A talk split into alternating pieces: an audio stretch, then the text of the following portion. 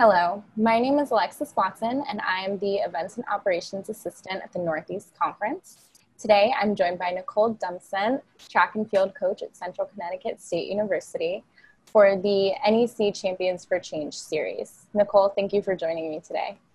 Thank you for having me. Of course. So, as you know, the NEC Champions for Change series is to was created to uplift the voices of our student athletes, coaches, and administrators as they speak out against racial injustice.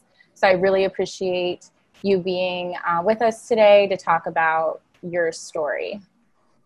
So, with that being said, uh, why don't you tell us a little bit about yourself? Um, well, I coach men's and women's sprints, hurdles and jumps at Central. I'm an alum. Awesome. There many years ago. Um, Eric, who's our head cross country track and field coach, former teammate of mine, um, originally from New York. And, you know, now I just reside in Connecticut, in Middletown, with my family, our kids, and my boyfriend. So that's that's about me in a nutshell. Great. And I know you um, also are the mother of a D1 track and field athlete as well. Yes. I am. I am. He competes in our conference. So awesome. Um, so I know being not only a track and field coach, but also the mother of a Division One track athlete.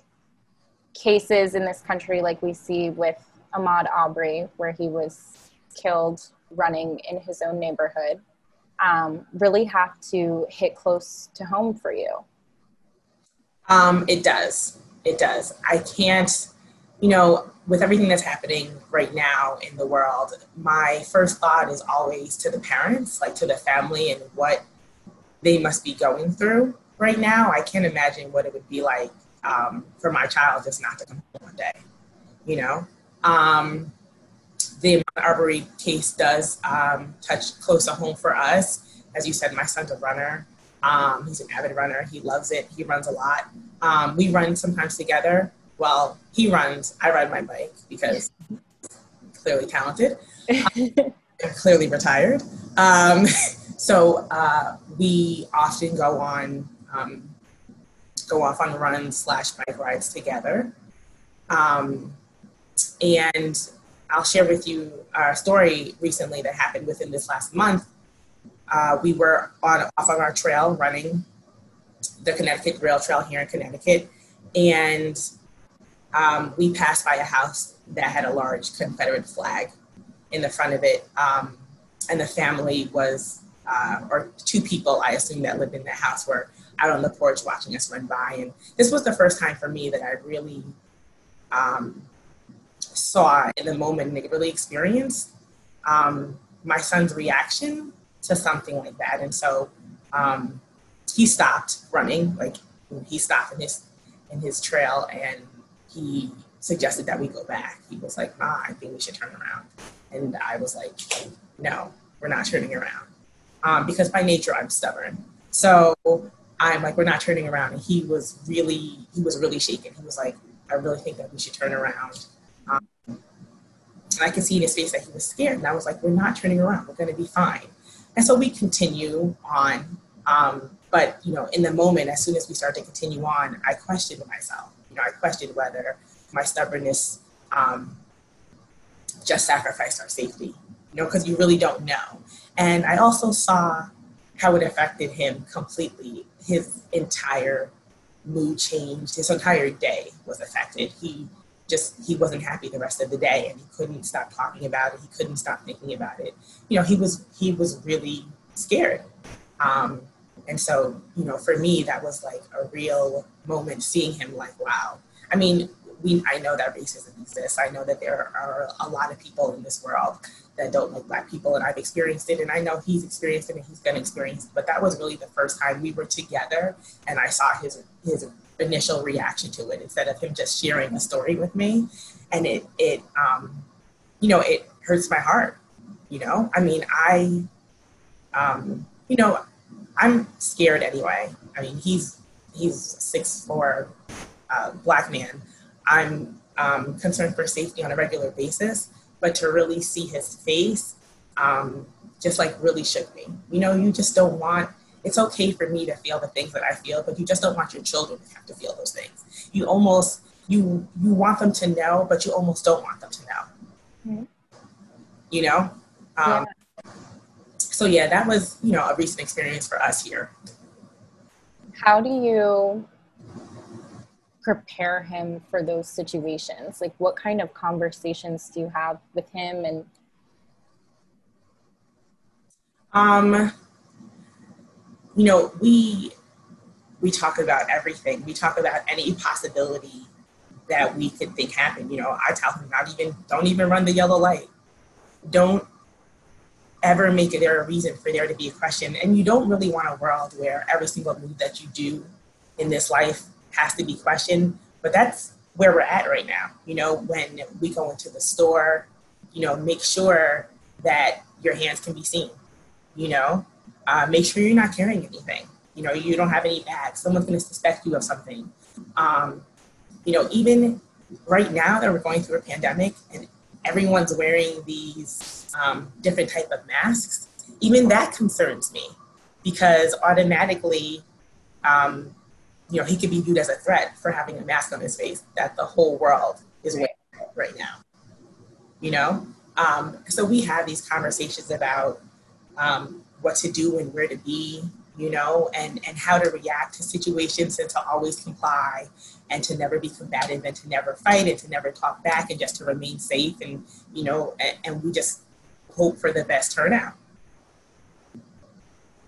I can't imagine having to you know like you said you you want them to be aware but you don't want them to ever have to experience that but that's just a very unfortunate reality of the society we live in today.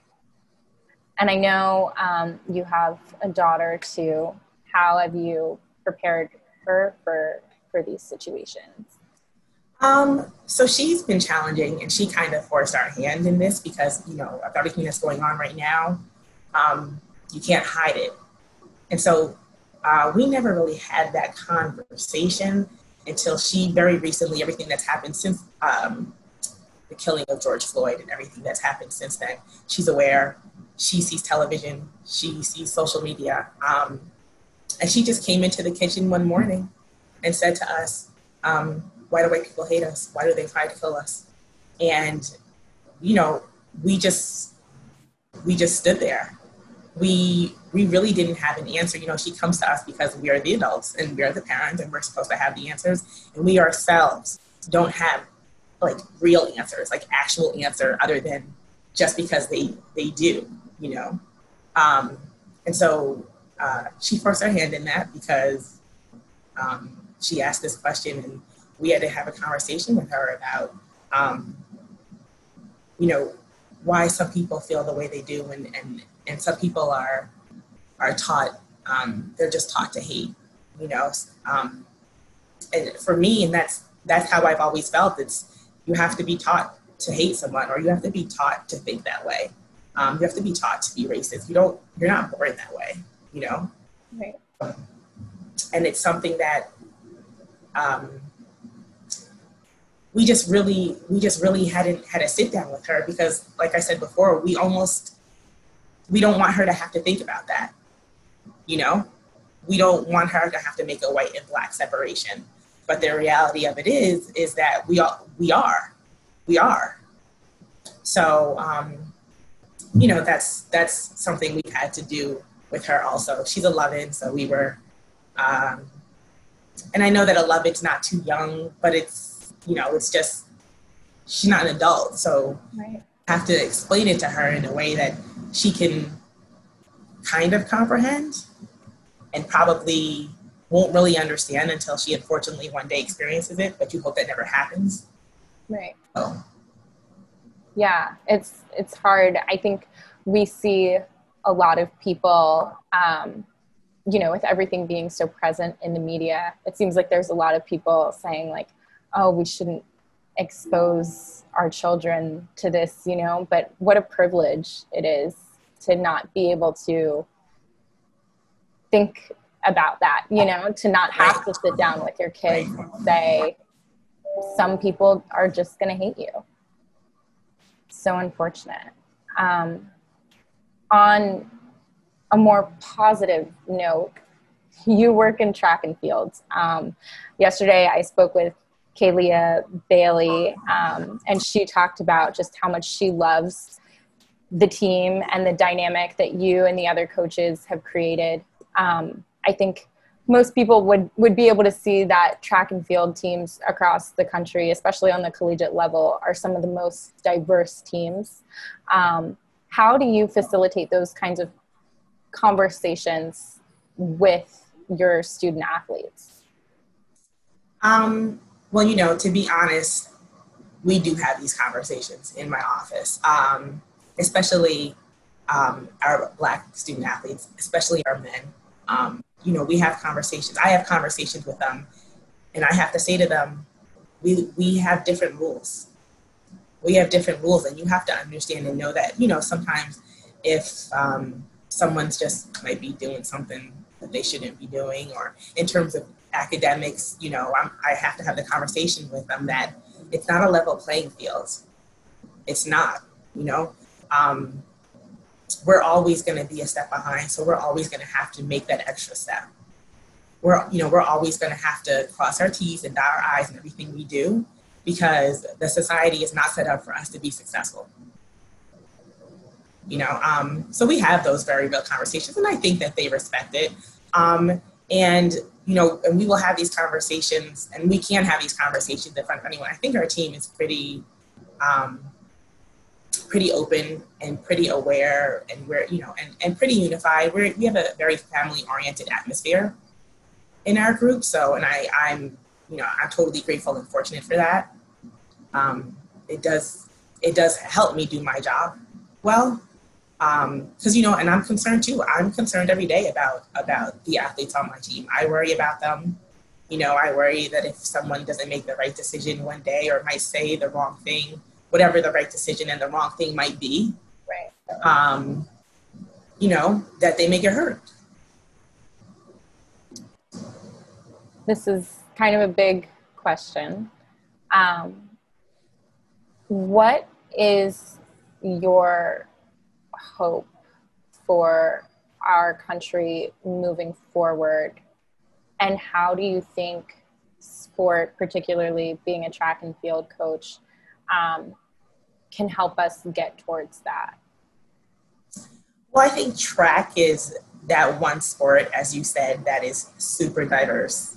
Um, people from everywhere come together. I mean, people from everywhere come to our country to run on a high level um, internationally, everyone comes together to compete against each other. So it is a beautiful sport. Um, you know, I just, I hope that when my kids are my age, they don't have to have the same conversations with their kids. They don't have to have the same experiences. We've seen for decades and decades that um, there really hasn't been much change. And really, what's happening now is just a lot more exposure. You know, are we are are knowing and seeing things and this generation right now is exposed to things that we were not when we were their age because we didn't have those kind of outlets we didn't have social media and things like that. So they're learning and seeing things. And i imagine that um, the way that they're having to learn to handle those things um, can be very challenging because i don't know if i was 16 or 18 or even uh, you know 21 when kind of social media just started hitting the platform for us. When I was in college, um, how I would have reacted, um, what I would have been dealing with, because mentally, what's happening in the world right now is so draining and it, it is so stressful. I mean, there are definitely days where I um, walk away from my phone or social media and television. I don't want to read things and I don't want to hear things because it's a lot, you know? And even though you want to be in the know, and you want to be in the know, you need to be in the know because you need to know what's going on. Um, it's sad and it's it's it's frustrating, you know, and it's it makes you fearful and it makes you angry. Um, so I don't know. I, you know, I have to applaud all of our, our young black kids that are dealing with what's happening right now. And I just hope that when they're our age that this is not the case anymore you know support system from from the government, from the police, from the communities, um, you know, that that will help um, reform. That will help reform. Absolutely. Um, I guess lastly, I would ask, um, and you kind of touched on it, especially from your point of view of being a coach, a mother, people looking up to you, it does get draining. Um, what tips do you have for other coaches or administrators with student athletes looking up to them to help their student athletes navigate this space, to help fellow coaches navigate this space where it does get draining and tiring and hard and frustrating?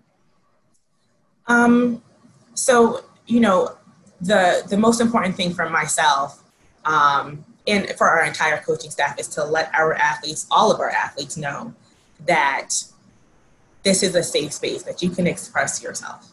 Um, and we did a, address this as a team. Um, we want them to know that they can come to us, and I, you know, and I will check on them. You know, I want to know that they're doing okay. I want to know if there's anything that I can do to help. But I think most importantly is just letting them know that they can come to you. They can have those uncomfortable conversations because a lot of times people don't want to have those conversations. But I'm honest with them. You know, I try to be very real with them about with all of them about what's going on and i let them also know that i appreciate them coming to me and sharing my stories and they've done the same with me you know i've shared stories with my athletes and um, we've been very forthcoming and they've been very grateful and I, I think it kind of helps helps build us and I help it helps bring us closer together. Um, and I imagine though that I imagine that quite a few coaches are um, probably doing the same. Black coaches, at least, are probably doing the same and just you know opening up the platform for their athletes to speak and to share stories and to talk, you know, tell how they feel, um, whether they're they're scared or um, you know whether they're angry, you know whatever questions they have, whatever answers you can give anyway.